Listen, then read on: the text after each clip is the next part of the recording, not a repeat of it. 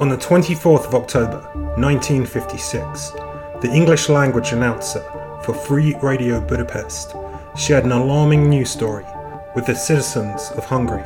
In the early hours of the morning, Soviet troops have started an attack against the Hungarian capital. It was the third time in 12 years that hostile foreign tanks had rolled into Budapest, but the impact of this invasion was much longer lasting. In this episode, I examine the Hungarian Revolution of 1956.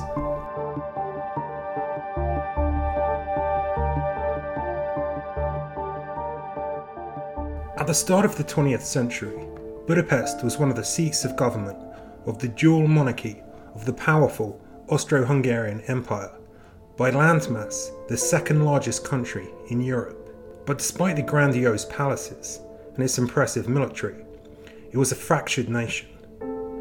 In the 1990s, religious and ethnic differences bubbled to the surface, causing Yugoslavia to descend into civil war and violence. But back in 1918, most of the territory that eventually became Yugoslavia was just one segment of a much larger and vast multicultural empire. Its inhabitants spoke more than a dozen languages. Religiously, it was divided among Catholics, Protestants, Orthodox, Jews, and Muslims, while Poles, Romanians, Italians, and Czechs were among the multitude of ethnic groups living uneasily alongside each other under the rule of an ailing monarch. The defeat of the Austro Hungarian Empire and its allies in World War I was the first step on the road towards the events of 1956. In fact, in 1919, a Soviet style communist regime briefly seized power in Hungary before the forces of nationalism arose and the monarchy was restored. But two decades later, under pressure from its powerful neighbours, Hungary allied itself with its erstwhile ally Germany and joined the Axis powers in World War II.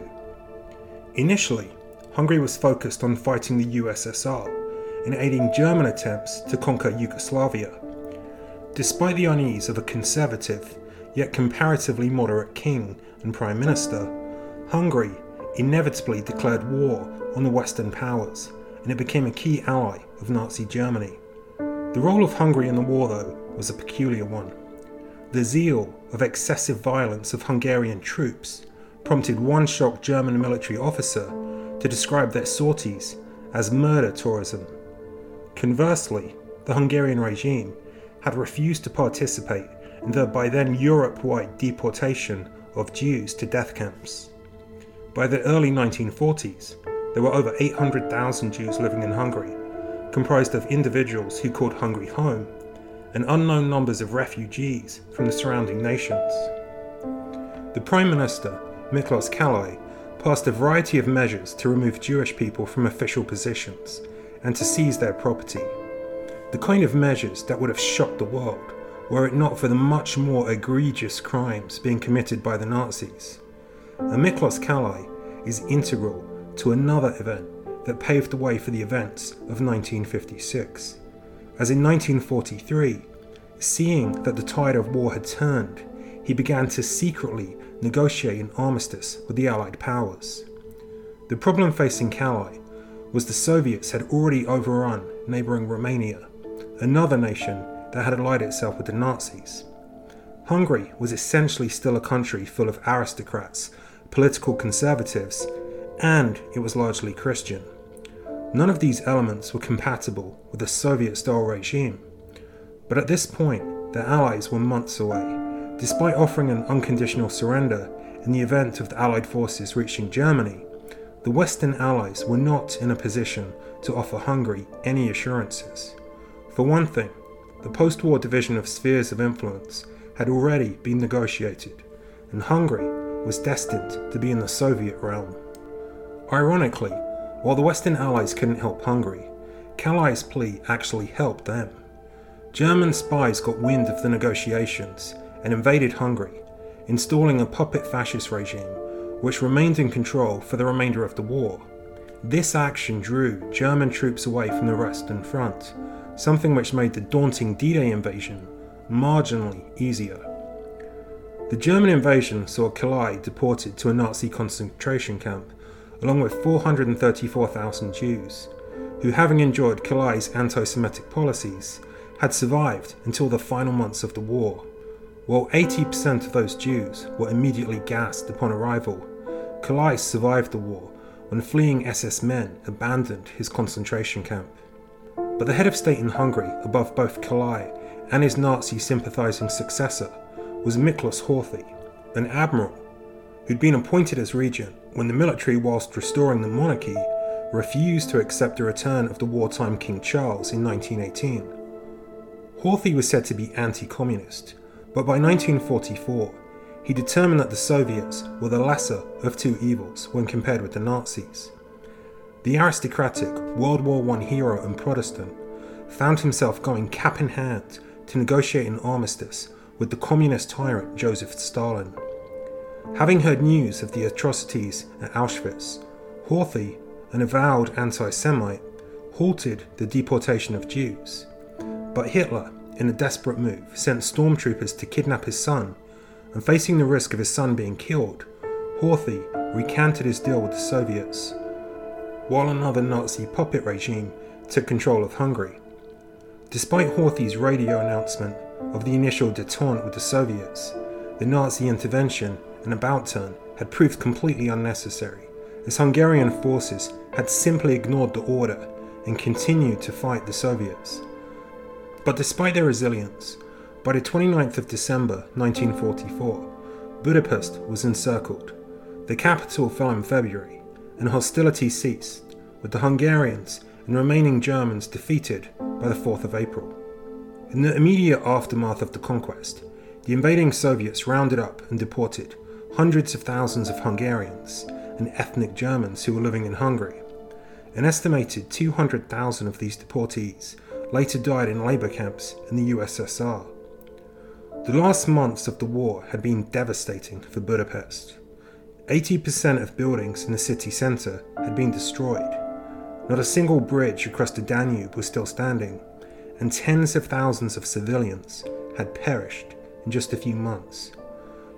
The once heterogeneous imperial state, having seen its Jewish population largely exterminated and its German population expelled, and with territory having been ceded to Czechoslovakia, Hungary had become a decidedly homogeneous nation. From a Soviet perspective, Hungary had been cut down to size, but as a consequence of defeats in two world wars, what remained was a nation state with ideas greatly conflicting with communism. The First World War had shown the shortcomings of imperialism, whilst the Second had exposed the Wagneresque myth of fascism. But despite this, the Hungarians, unlike the Russians 30 years earlier, had not embraced the alternative offered by theorists such as Marx and Lenin. Consequently, when free elections were held in 1945, with Soviet forces visibly present, the Communist Party, which while small had deep roots in Hungary, mustered a mere 17% of the vote, while the independent Smallholders Party under Zoltan Tildy won 57%. As the name implies, his party was representative of peasants, the middle class, and people with limited landholdings. In other words, it represented the average Joe of post war Hungary.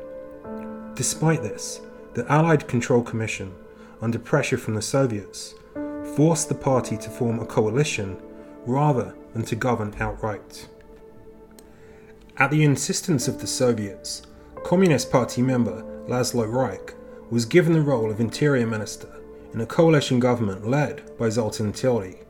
Rajk, a lifelong communist who'd only avoided execution under the fascist regime due to the intervention of his high ranking brother, quickly set about establishing a Soviet style secret police called the AVO. 30,000 agents were tasked with identifying so called enemies of the state, a group comprised of pretty much anyone who wasn't a loyal communist. Moderate politicians, even socialists, were rounded up on trumped up charges of being fascist sympathizers or war criminals. In 1947, the AVO began investigating a supposed conspiracy against Hungarian interests. Top of the list of alleged conspirators was Bela Kovács, General Secretary of the Smallholders Party. He was whisked off to Moscow and given a 20 year sentence for anti Soviet activities. 50 other members of his party were expelled from office, with the result that his party lost its majority. The fear of arrest and persecution drove increasing numbers of progressive politicians to curb their activities and to acquiesce to the Soviet doctrine being shared by Moscow. But even communists weren't safe. Those who deviated from Stalinist principles were branded Trotskyites or accused of being agents for the Yugoslavian ruler Tito, himself a communist, but one who operated outside of Stalin's orbit. In May 1947, Prime Minister Ferenc Nagy, facing the twin problems of hyperinflation and Soviet meddling, went on a trip to Switzerland, seemingly hoping to muster Western support for his cause. But while he was away, the Soviets kidnapped his son and demanded he resign from office after implicating him in the same false conspiracy that Kovács had been imprisoned for. Fearing for his son, he agreed to step down and was replaced by Lajos Dinnyés, an affluent member of the Smallholders Party, but one who was willing to toe the Soviet line. The head of new elections, the newly formed Freedom Party, comprised of many exiled smallholders members, was banned. Half a million people identified as pre war fascists were stripped of their voting rights, and the AVO helped to facilitate the creation of tens of thousands of fake ballots. In spite of everything, the Communists only won 22% of the votes, and even their efforts to form a left wing coalition left them short of a majority. To resolve this issue, they accused one of their major rivals, the Hungarian Independence Party, of election fraud. The 670,000 votes received by that party were discounted, meaning the Communists and their allies were effectively in control. Prior to the 1949 elections, they forced a merger with other left leaning parties, while all the other opposition groups were mostly banned. In the absence of any meaningful opposition, Matthias Rákosi became the leader of the now fully fledged communist state.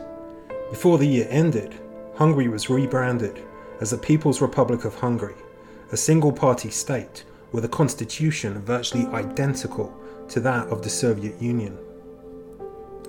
Having eliminated political opposition, the government began targeting other sources of trouble, including the church. Cardinal Joseph Mindszenty had been arrested during the war for his outspoken critic of the wartime fascist Arrow Cross government, but he was also no fan of the leftists. In fact, in his criticism of the fascists, he described them as being just as bad as communists. He was also pro monarchy and continued to use the moniker Prince Primate despite the government banning royal titles. The fact he was of German descent didn't help his cause much either. He became a thorn in the regime's side when he travelled from town to town instructing local officials not to comply with a new law ordering Catholic schools to be turned over to state control. The police put a stop to his one man crusade by seizing his vehicle, though defiant parishioners around the country responded by ringing the church bells. When the regime seized some of the church's landholdings, Mindszenty publicly demanded compensation. He was then accused of being an aristocrat and the type of individual the egalitarian society proposed by the communists was intent on marginalizing. Mindszenty was arrested and accused of, among other things, violating currency laws. In truth, with Budapest in ruins, with the Soviets having forced the nation to pay war reparations, the economy was in dire straits. Mindszenty had sought to move funds to American banks to mitigate inflation risk. Before his arrest, he told people, If I confess, it's only because I've been forced to. Eventually, after lengthy torture, he did indeed confess to his alleged crimes and was sentenced to 20 years in jail. A few months later, Laszlo Rajk, the man who'd founded the Hungarian secret police, was hoist by his own petard. The Prime Minister, Matthias Rákosi, possibly viewing him as a potential rival, had him arrested on trumped up charges of being a foreign agent. Like Mindszenty, Rajk made his confession as a result of torture, although he was also given an assurance he'd be acquitted if he spilled the beans. He agreed to this demand and pled guilty to all charges in a public forum in Budapest. His accusers, though, reneged on the deal, and he and his seven so called co conspirators were executed. Rajk was one of an estimated 2,000 Hungarians executed, while Rákosi ran the country. A further 100,000 were jailed in the same period. Rákosi, having been involved with the short lived Hungarian Soviet Republic of 1919, had spent most of the interwar years in the USSR, where he developed a deep admiration for Stalin. As Hungary's de facto ruler, he attempted to develop a Stalinist style personality cult around himself, even as his ruinous rush to collectivization further exacerbated Hungary's economic problems. But unfortunately for him, he didn't inherit the established apparatus of a totalitarian state in the way that Stalin did, so Rákosi was basically starting from scratch. Worse still, just a few years into his tenure, his role model and advocate, Joseph Stalin, died. Just three months after Stalin's death, a Hungarian delegation were quizzed in Moscow by the most powerful figures of the day Khrushchev, Beria, Molotov, and Malenkov. Beria, who's notorious as the one time head of the KGB, gained that job in the USSR when his predecessor was felt to have gone overboard with persecutions during Stalin's Great Purge. Beria leveled the same criticism at Hungary's Rákosi and his Hungarian secret police. Citing statistics on arrest, Beria said the fact his government had arrested over 10% of the population in a two and a half year period was something that was bound to cause public dissent. The rush to collectivize farms, he said, had been a mistake too. In defending himself, Rákosi kept restating what he thought was his trump card. Stalin made me do it. A few months earlier, no one would have dared question that logic. But Stalin was now dead, and even his greatest sycophant, Beria, was now willing to state that Stalin was often wrong. The criticism of Rákosi was withering. He had too much power, he'd ruined the economy, he'd wasted resources on an unwieldy army, and caused the quality of life to plummet. He could no longer serve as Prime Minister. Instead, Moscow handed that job to his moderate rival, Imre Nagy. But for reasons of continuity, or perhaps fearing problems if they showed weakness, they consented for Rákosi to stay on as the first secretary of the Communist Party a powerful role as leader of the party, if not the country. For his part, Nagy, born to a poor Lutheran farming family, became interested in communism while in a Russian prisoner of war camp during World War I. After that conflict, he joined the Red Army, and for a time he was rumoured to have been one of the assassins of the Russian royal family, though most scholars now dispute this claim.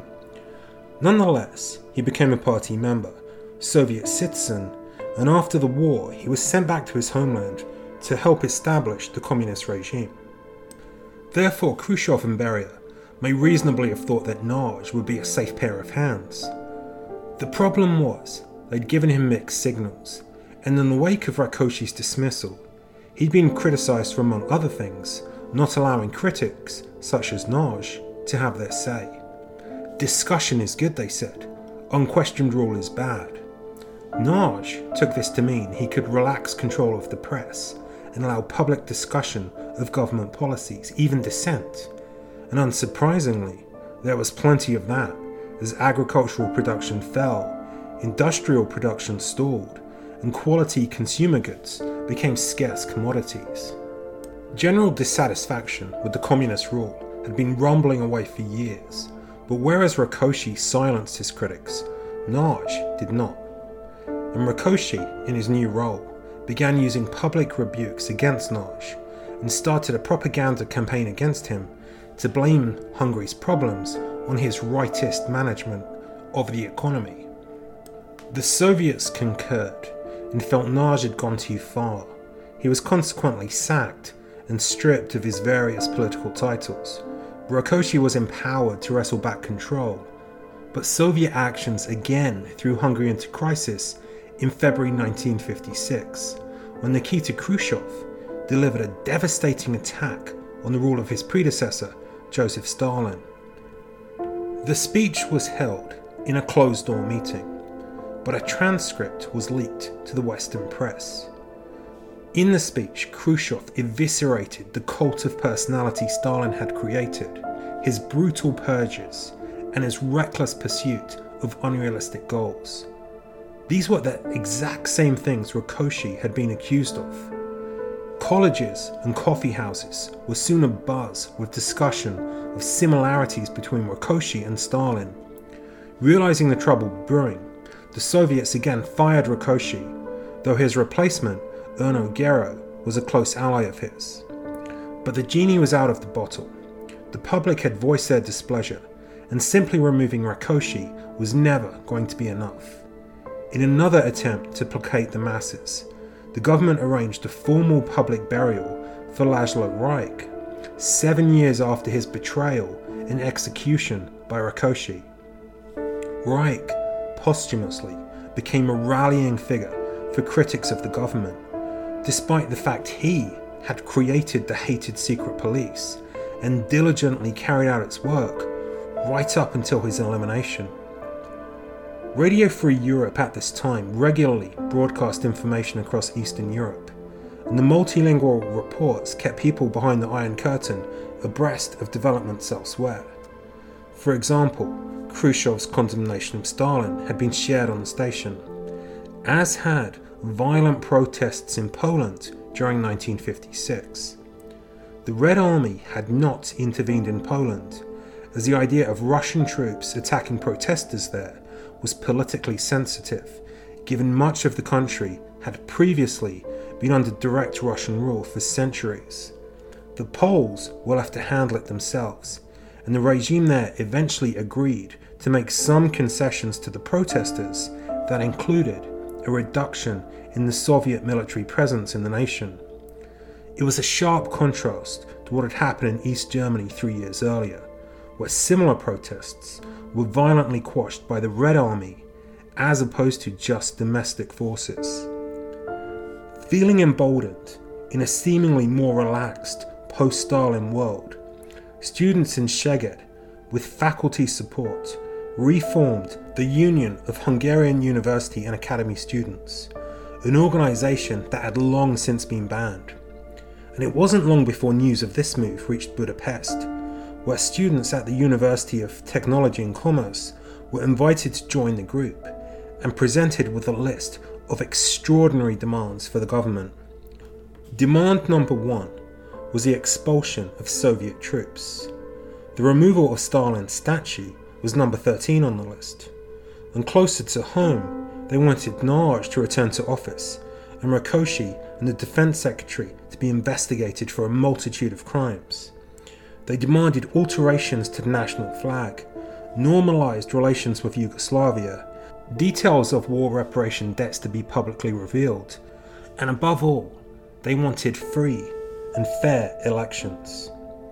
Essentially, they wanted the entire communist infrastructure of the country to be removed. And they were not alone. The following day, 20,000 protesters gathered in front of a statue of Joseph Bem, he was significant for two reasons. Firstly, he was a Polish general, so was an implicit nod to the recent problems in Poland. But secondly, he was a Hungarian war hero who'd fought in the Austrian Revolution of 1848, after which Hungary became a partner with Austria rather than a territory under its rule. Writer Peter Veres, who'd served in the last pre communist government, demanded full sovereignty for Hungary and the crowd launched into nationalistic chants and cheers. Erno Gero, the de facto leader of the nation, responded to these protests with a national radio broadcast in which he lambasted the usual suspects, the intelligentsia, liberal students, and Western influences for causing all of the trouble. He flatly rejected the demands of the growing band of dissenters. Subsequently, the crowd took matters into their own hands and achieved one of their aims by destroying the statue of Stalin in Budapest. The same evening, a crowd gathered at the national radio station, hoping to broadcast their list of demands. But the secret police had already gathered around the building and refused to allow access to it. Somehow, a rumour spread that the secret police had already killed some peaceful protesters. A riot ensued. Having radioed for support, the police tried to secretly funnel weapons to their overstretched colleagues by smuggling them in an ambulance. But in all of the chaos, as bricks were thrown, windows smashed, and Soviet emblems torn down, someone in the crowd broke into the ambulance and found the hoard of guns. They were quickly distributed among the protesters. Next, the army was sent in, but many of the Hungarian troops refused to tackle the protesters, and some even switched sides and joined the rebels. With domestic forces having failed to quell the trouble, the Red Army rolled into Budapest, surrounding key buildings and taking up positions in opposition to the armed protesters. Nagy was hastily reinstalled as Prime Minister and made a radio broadcast appealing for calm. Despite his request, violence continued, with protesters attacking secret police in retaliation for the shooting of students and armed individuals exchanging fire with the Red Army. Nagy then chose to release Janos Kadar from prison.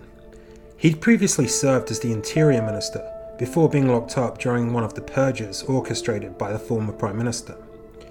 At this point, a visiting delegation from the Soviet Union, including KGB chief Ivan Serov, replaced Gero as first secretary of the party with the newly released Janos Kadar.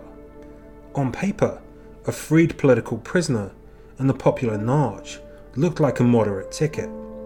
But despite his trials and tribulations, Kadar was avowedly pro Soviet. The changes did nothing to alleviate tensions on the street, and violence erupted again in front of the Parliament building. The cause of events for what followed has been disputed. It's variously been claimed that Hungarian secret police shot from the Parliament roof at protesters, or vice versa. Alternatively, that a warning shot from a Red Army tank sparked the mayhem. But somehow or other, fire was exchanged, and seven Soviet tanks protecting the parliament responded by pummeling the surrounding buildings. Another Soviet tank in a nearby street then fired directly into the protesters. It's indicative of the chaos at the time, and indeed the secretive nature of the communist regime, that estimates for the number of casualties range from 75 to over 1,000. By this time, protests had erupted elsewhere in the country, and the Hungarian Air Force, in addition to the army, fired into civilian crowds, causing more death and destruction. But within Budapest, the army was fractured. Colonel Maléter was tasked with negotiating a ceasefire with the armed militants outside the Kilian barracks. But he suddenly decided to switch sides. His troops then joined the protesters and helped prevent Soviet troops from accessing the base. His actions earned him a promotion, and he became the Minister of Defense. Meanwhile, Cardinal Mindszenty was freed from prison, along with a host of other political prisoners. Joseph Dudas, a former member of parliament within the Smallholders Party, put together an armed militia of 400 men. Dudash had previously fled Hungary and spent three years in a Romanian jail before being released and returning to his homeland just a year before the revolution. But Dudash was a wild card. On one hand, he tried to insert himself as chief negotiator with the Soviets, while on the other, his militants indiscriminately killed anyone with communist or Soviet ties. Another character in the mix was Bela Kiraly, a Hungarian general and war hero who defied orders and ensured humane treatment for 400 Jews held prisoner under his command during the war. This action later saw him recognized by Israel, but at this point, he'd been languishing in prison, having been captured by the Soviets at the end of the war. Nagy hoped he'd be able to unify the country, and he attempted to do so by drawing anti Soviet groups together and attacking the headquarters of the Communist Party. Known Soviet supporters were executed on the spot, but Hungary was far from unified. While a majority seemed to want to cut ties with the Soviets, there were plenty of nationalists, among them World War II veterans, who were equally hostile to Nagy and his albeit more moderate brand of communism. In some towns, communist emblems were torn down, while in others, pro Soviet Hungarians fought against their countrymen. But on the 28th of October, Nagy announced a ceasefire between the warring Hungarian elements, whilst also announcing an amnesty for political prisoners and the disbandment of the hated secret police. On November the 1st, he went even further and withdrew Hungary from the Warsaw Pact. He sought to position Hungary as a neutral country, much like neighbouring Austria, aligned with neither side in the ongoing Cold War. This meant Soviet forces would have to leave. The Soviets said they were happy to discuss the proposal and arranged a parley with Colonel Maléter on November 3rd. Moscow had grappled with the Hungarian issue for weeks. General Zhukov was against military intervention, as was Khrushchev. Hungarian First Secretary Kadar travelled to Moscow and implored the Soviets to intervene. A surprising move, considering that just five years earlier he'd been jailed on account of his supposed spying for the West. The Chinese leader Mao Zedong also pressured the Soviets to intervene. And Khrushchev responded by setting off on a quick fire trip around the Warsaw Pact nations, as well as Yugoslavia. The latter, of course, was controlled by the comparatively moderate Tito, whom liberal Hungarian communists had previously falsely been accused of spying for. In that context, it's perhaps surprising that Tito encouraged Khrushchev to invade Hungary. But his motivation had much less to do with Hungary and more to do with his own problems, as events in Hungary had spilled over into the ranks of Croatian nationalists, who were starting to cause problems in Yugoslavia. As the Soviets, through their future leader Andropov, assured the Hungarians that no force would be used, tanks began to amass around Hungary. On November the 3rd, Maléter showed up expecting to negotiate with the Soviets, but he was immediately arrested. That night, Soviet tanks, which had been creeping across the border for days, ploughed into Budapest. They were supported by airstrikes in what the Soviets called Operation Whirlwind.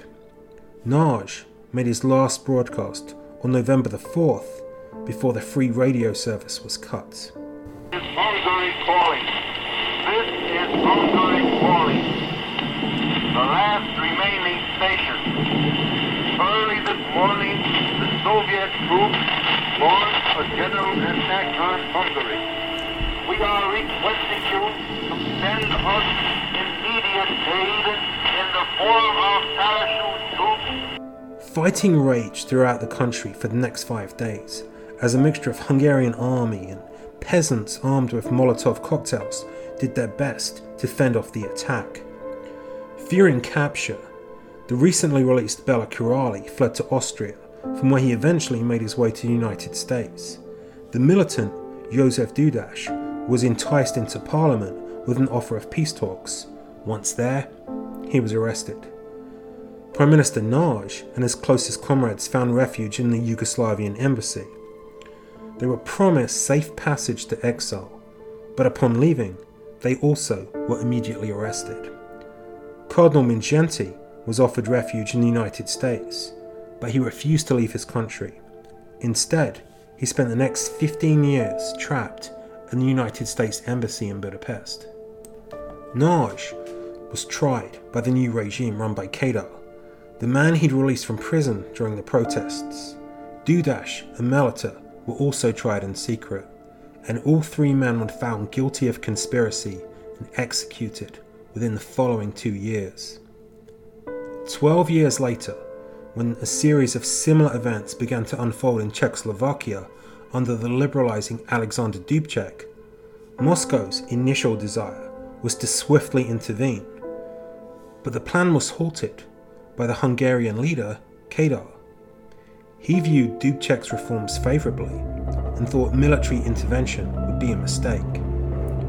This despite his encouragement of a Soviet invasion to quote a similar movement in his own country. A political move that enabled him to remain the effective ruler of Hungary for 30 years until the very last months of his life.